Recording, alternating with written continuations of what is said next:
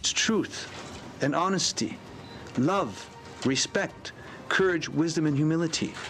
Those will guide us forward. Protests and blockades over a $6 billion court approved liquefied natural gas pipeline that will run through Indigenous territory in British Columbia. Rail blockades in solidarity of the Wet'suwet'en First Nation have stopped the transportation, stalling the economy and forcing a thousand Via Rail layoffs. Activists show no signs of leaving, and our political leaders are at opposite ends of the track. I understand how uh, worrisome this is for so many Canadians and difficult. The blockades that are happening around the country are illegal. That's all just ahead on Context.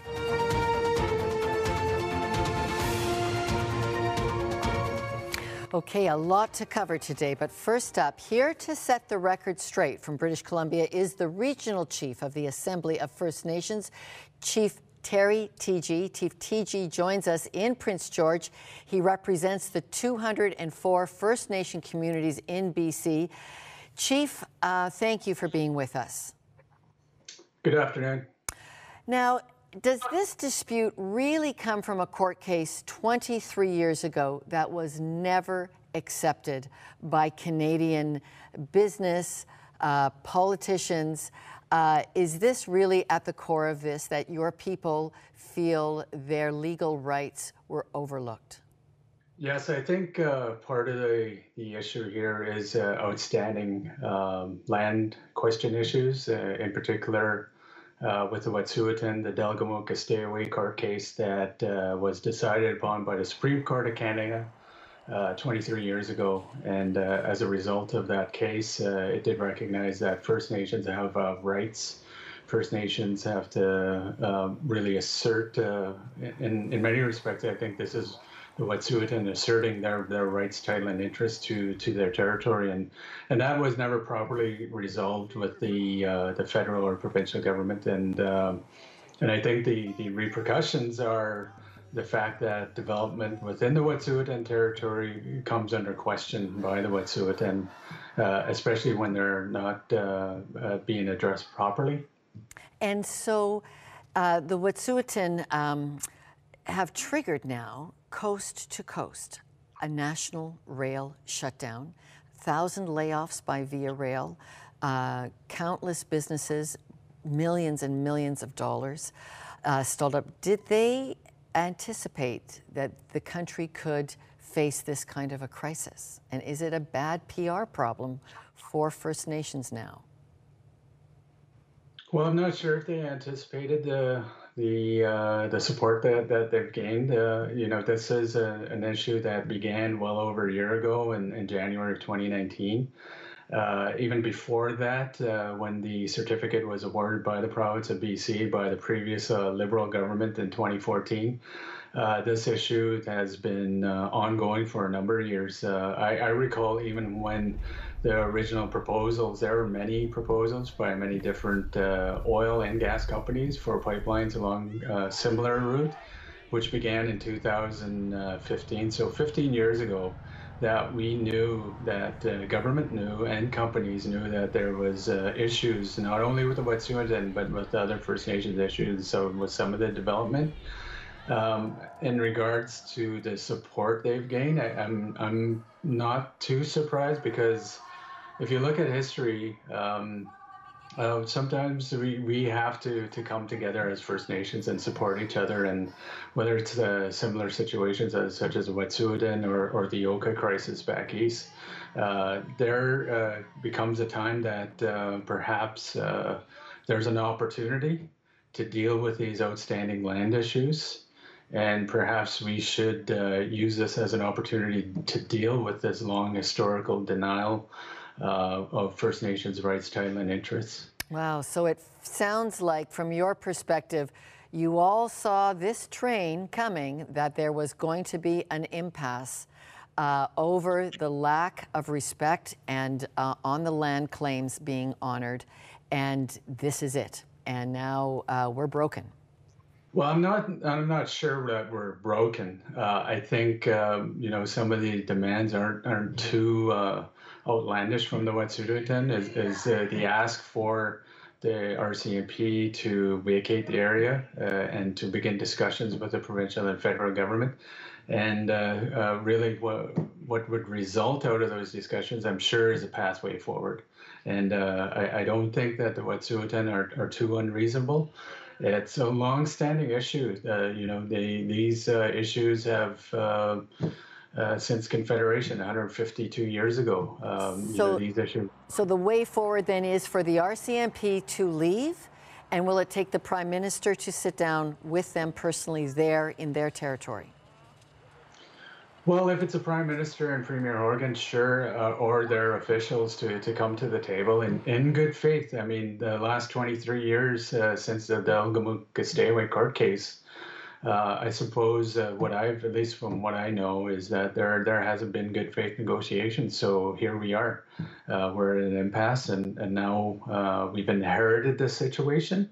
So let's deal with it and, and come to the table and and sit, I want uh, really what I would like to see is. Uh, provincial and federal officials to come to the table and start discussions in, in regards to this issue. Okay, very good. And the RCMP have to leave, correct?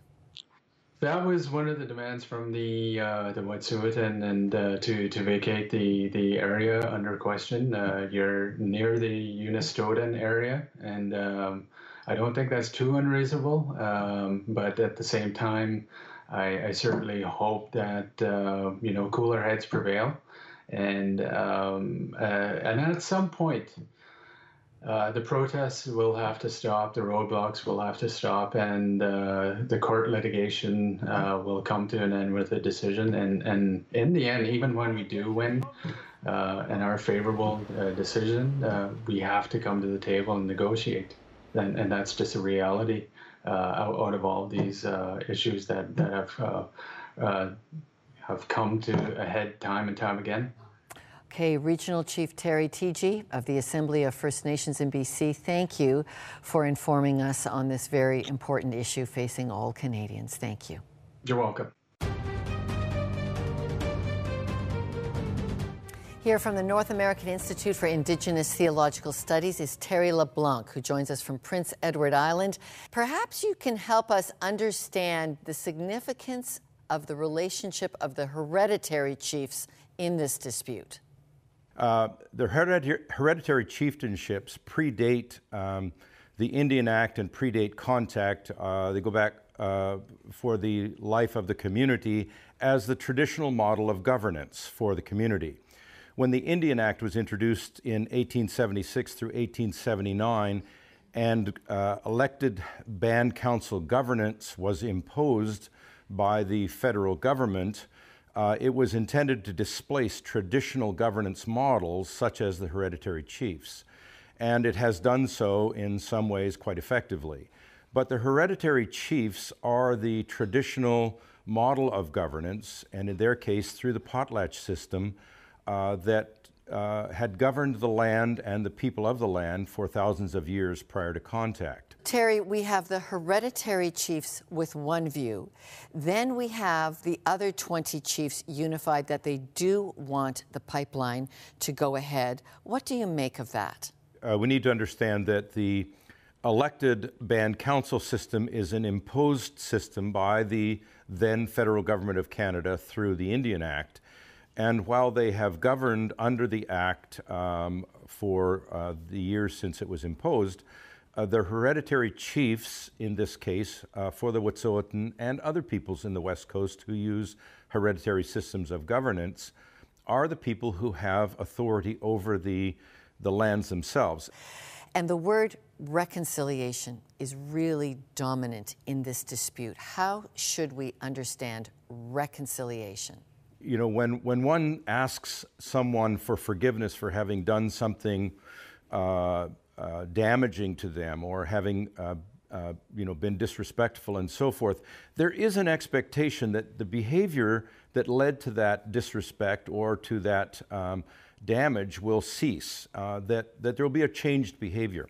There is a chance, of course, that the pipeline will be approved by the hereditary chiefs, but the changed behavior coming, RCMP coming with armed weapons, really got this all off uh, on, on ground that there is no change. Isn't that right? Well, I think that's a significant part of it. I mean, you, you've heard many people, uh, including many politicians, toss around the idea of the rule of law. But what Canadians don't understand is that for 150 years, the rule of law that applied to every other uh, person living in Canada at the time who was not an Indigenous person was very different than the rule of law that we lived under. Uh, the, the laws were very discriminatory. Things like the inability to go to court, uh, to take a case to court, to hire a lawyer to represent you in court. Until 1951, it was against the law. Yeah, to, to vote until 1960, and in some cases in provincial elections, 1969. Uh, the inability of Indigenous veterans to obtain veterans benefits until 1995. Uh, you know, we could go through about a hundred and some odd just off the top of my head uh, laws in Canada that were on the books, and some of which are still on the books today, that are very discriminatory. So when people say the rule of law must obtain here, I think we have to ask the question whose law, for what purpose, and to what end? And if there's no change in that equation, then we're no longer in a path toward reconciliation. We're in a path towards yet another encounter. What is the Christian view that you are bringing now to this dispute in Canada? Well, it would certainly be an, a view not just from a, a, quote unquote Christian perspective, but also, I think, from a, a, a deeply held Indigenous spiritual perspective, and that is that that this identifies the fact that, that we need to act in right relationship with our Creator, with the one who made us. We need to act in right relationship toward one another in the human community. And we need to be in right relationship and right relatedness to the rest of the creation of which we are a part. And I think this dispute or this, this uh, challenging circumstance in which we find ourselves points out the fact that uh, in two of those spheres in particular, we are not in right relationship. And, and in fact, the, the Canadian government has uh, uh, failed almost continuously to come to the table in good faith to settle the issue of land and land ownership um, uh, that predates uh, the colonial period, that is entrenched in the 1982 Constitution Act, and that is entrenched, in this case, in the Delgamuukw decision of 1997.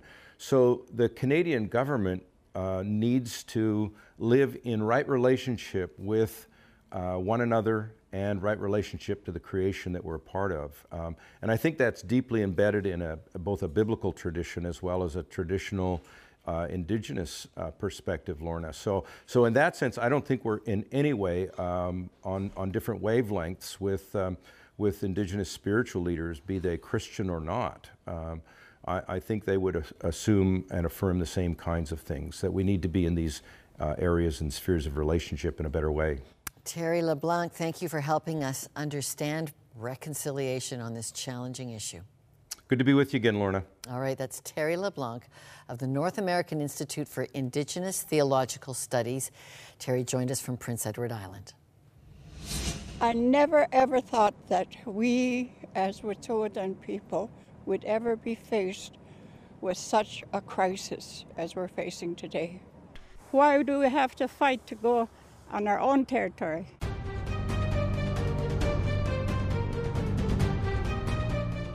Well, here to talk reconciliation is Karen Joseph, the CEO of Reconciliation Canada. She joins us from Vancouver. Karen, a beginning point on this was when RCMP arrived with armed weapons at a blockade. Some would just say they're doing their job. When rail lines are closed, police come in with weapons. How was that arrival of RCMP with weapons interpreted by the Wet'suwet'en and First Nations? Well, I, think it was in, interpreted by, by many people across Canada that, that saw that as an act of aggression and uh, especially when you're pointing, you know, loaded assault rifles at unarmed uh, women who are holding feathers in our in their hands and are and are praying. It's not. They're, they're clearly not being um, aggressive in any way, shape, or form, and so uh, it need not have utilized aggression to try to mediate that situation. Okay. Um, it, it's, it's a very difficult thing that this has become such an economic stranglehold for the country. What do you say about the miles and miles apart you know, white people, Aboriginal people, business people, uh, eco people are on this issue? Well, uh, you know, it's it's kind of how this country started. If if you actually look at where railways and and where pipelines are located, uh, they're typically going through uh, reserve lands and they're doing that for a reason and, and part of that has to do with you know the government can can release those lands at, at no cost to or at limited cost to corporations. So so for instance if an if a First Nations wants to reclaim land um, that is adjacent to their territories, it takes them roughly 30 years in court. If a corporation wants to come in and, and take that same territory, you know, it can take them anywhere from five years to 10 years. What will it take for a peaceful resolution to be found to this today? Typically, Indigenous people are trying to do two things. They're trying to ensure that their land has some longevity. They're trying to make sure that we recognize that there are limits to growth, that we can't keep consuming all of the resources that we have in this country and expect to have something left for our children. So there's that balance there that everybody needs to be aware of, and that's much closer, I think, to Indigenous people than than most. And the other piece of it is how do we create some level of shared prosperity? So if a corporation is coming in and making 20 billion or 40 billion, I can guarantee you that the indigenous territories that they're going through that they need to access are, are not reaping anywhere near those kinds of benefits. And it has caught the nation's attention. There has got to be a way forward on this impasse. So, Karen Joseph, CEO of Reconciliation Canada, thank you for helping us. Thank you so much, Lorna. I appreciate the opportunity. Canadian farmers are feeling the effects of the rail blockades. Mary Robinson is the president of the Canadian Federation of Agriculture. She joins us now from Charlottetown. Mary, what is the impact on farming families at this at this blockade? Well, this blockade is just another feather on the back here, really a straw on the camel's back, I guess is the expression. Uh, we've had a, an incredibly difficult year, and uh, this blockage is just exacerbating an already bad situation. We're seeing, you know, producers in Western Canada unable to get grain to port. We know we're seeing a pileup of vessels in the Vancouver port. Uh, we're seeing pork producers, uh, you know, 70% of Canada's pork production is exported, and most of that goes by rail. So we're seeing that interrupted. We know ethanol plants have stopped receiving corn because they can't get their finished product to market. So, just in general, we're seeing a disruption in the flow of business, which is meaning that farmers are incurring additional costs and also risking um, uh, not getting the revenue that they banked on. Okay. Um, you've seen the polar opposites that there are in this country on how this dispute should be handled. You represent people who, who make their living off the land, understand land uh, care and stewardship. How would farmers like to see this resolved? You're right. CFA represents about 200,000 farm families across the country. And we do know that Canadian agriculture is definitely a champion environmental stewardship, economic development, and food security. We know that uh, we are farmers, and that's what we do best. Uh, and we know that we have a federal government that has a situation on its hands. It's very delicate in nature and complicated. And we look to them to solve this problem rapidly. Uh, how they do it is really that that is their kettle of fish. That's their area of expertise. And uh, really, what's important to Canadian farmers is just quick resolution. And yet, there is this understanding of the eco tensions that are involved here. Um, how do farmers feel, though, when they see the city folk joining in an issue that is, um, you know, so essential to their own bread and butter? Well, I'm I'm very cautious when making kind of broad statements about city and rural because I think uh, we've got people of uh, all shapes, sizes, colors, and beliefs in every camp.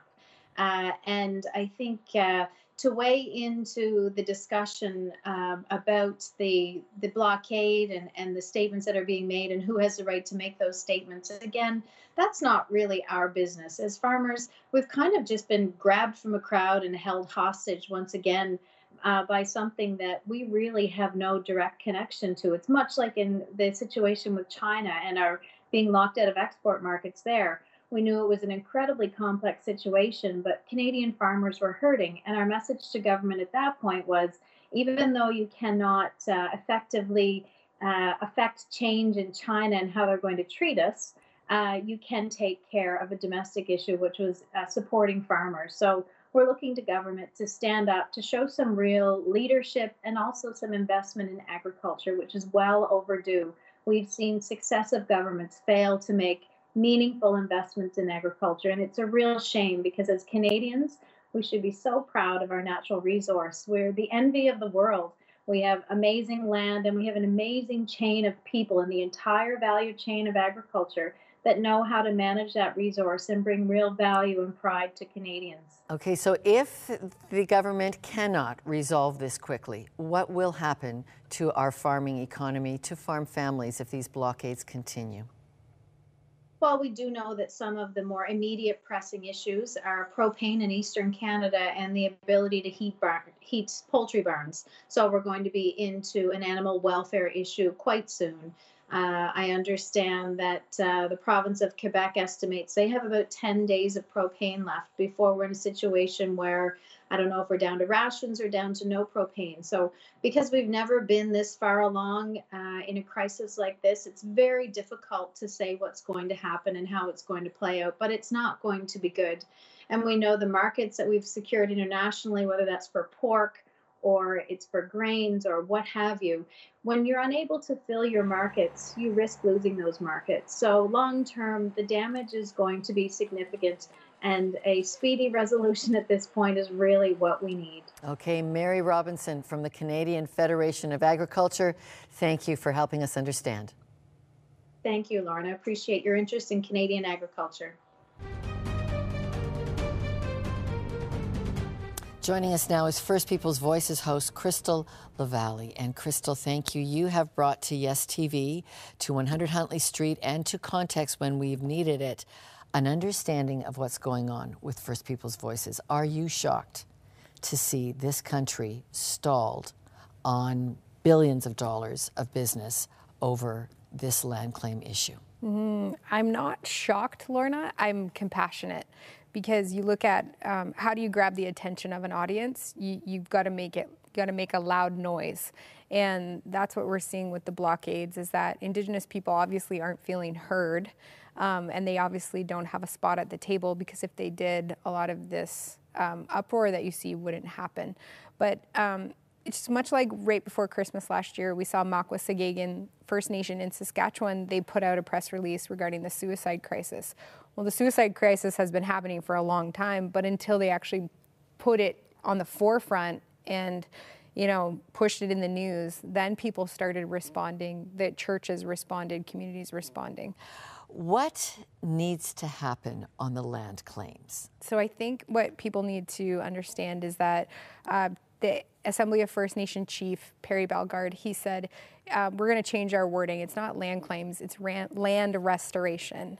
And, you know, they had said that there's an awakening going on among Indigenous people as well as white people to understand that, you know, when the agreements and the treaties were made, it was 2% of the land is really what makes up First Nation communities or reserves, um, the 634. But there's 98% of the land that's being used by provincial, federal, municipal governments to steward and, and create wealth and generate economics. And so I think that, um, you know, we need to work together to under, have that heart of understanding for one, because I think a lot of white people uh, kind of default to, um, well, it's just those indigenous people. That's just what they do. It's just what's happening without actually hearing what they want. They want a spot at the table. They want their voices to be heard. They want mutual um, benefits from the land and stewarding the land. And uh, you're speaking as a Métis. I don't know if everyone realizes that, but you have gone to collect stories on these reserves for us every week. We roll a different First Peoples Voices story here and have a great collection online on them. But the word reconciliation now mm. is what we're saying back and forth, and it's like I'll, I'll, just say, I don't know how you do that in politics, is reconciliation. What would it look like? Reconciliation is hard. They said um, people need to understand, non Indigenous people need to understand that Indigenous people have a fundamental right to steward the land, to self govern, to self determine. They're allowed to say no, they're allowed to say yes. Um, and as long as the benefits are mutual, um, then, then people can work together. So reconciliation is just having that heart, number one, just to understand your First Nation brothers and sisters, your Indigenous neighbors, ask questions. Uh, don't be afraid to dialogue with them. Um, number two, reconciliation looks like I'm going to drop my own biases towards another people group so that I can hear the history because a lot of people don't understand that one of my friend's grandparents weren't allowed off the reserve without a pass, like a grandparent. Okay, I do want to refer to um, uh, the chiefs who have also said it's time to stop this blockade. It's this is causing too much inconvenience. Uh, there isn't there isn't a unanimous agreement on this, and it's making it very difficult. It's the mutual benefit part that that I've come to understand listening to both sides listening to friends on the ground on both sides many people want the pipeline in, in, in those indigenous communities because it creates jobs, because it creates economic boom in their community. But when there is, um, you know, when, when it feels like that's being taken for granted, or when it says, yeah, you're at the table, but you don't actually have a spot at the table or a voice at the table, that's where it comes down to. So I think this is something that would have to be, you know, it's, it's something that we the bystanders or the ones who are watching everything take place. It's maybe asking yourself the question what do I need to understand? What research can I do? Who can I call? What band council? Like yesterday, I, I called one of the councils because I said, I, Help me to understand this crisis. Help me to understand what we're looking for. How can I help? How can Canadians help so that we can take platforms like this and communicate it to the rest of Canada? And as Chief Bellegarde said, of those seven pillars of the wisdom teachings, that we must have this kind of respect, this love, this understanding. Crystal, it's part of my Christian mandate to figure it out too. Thank you for being uh, our representative on First People's Voices, and thank you for helping us understand. No problem.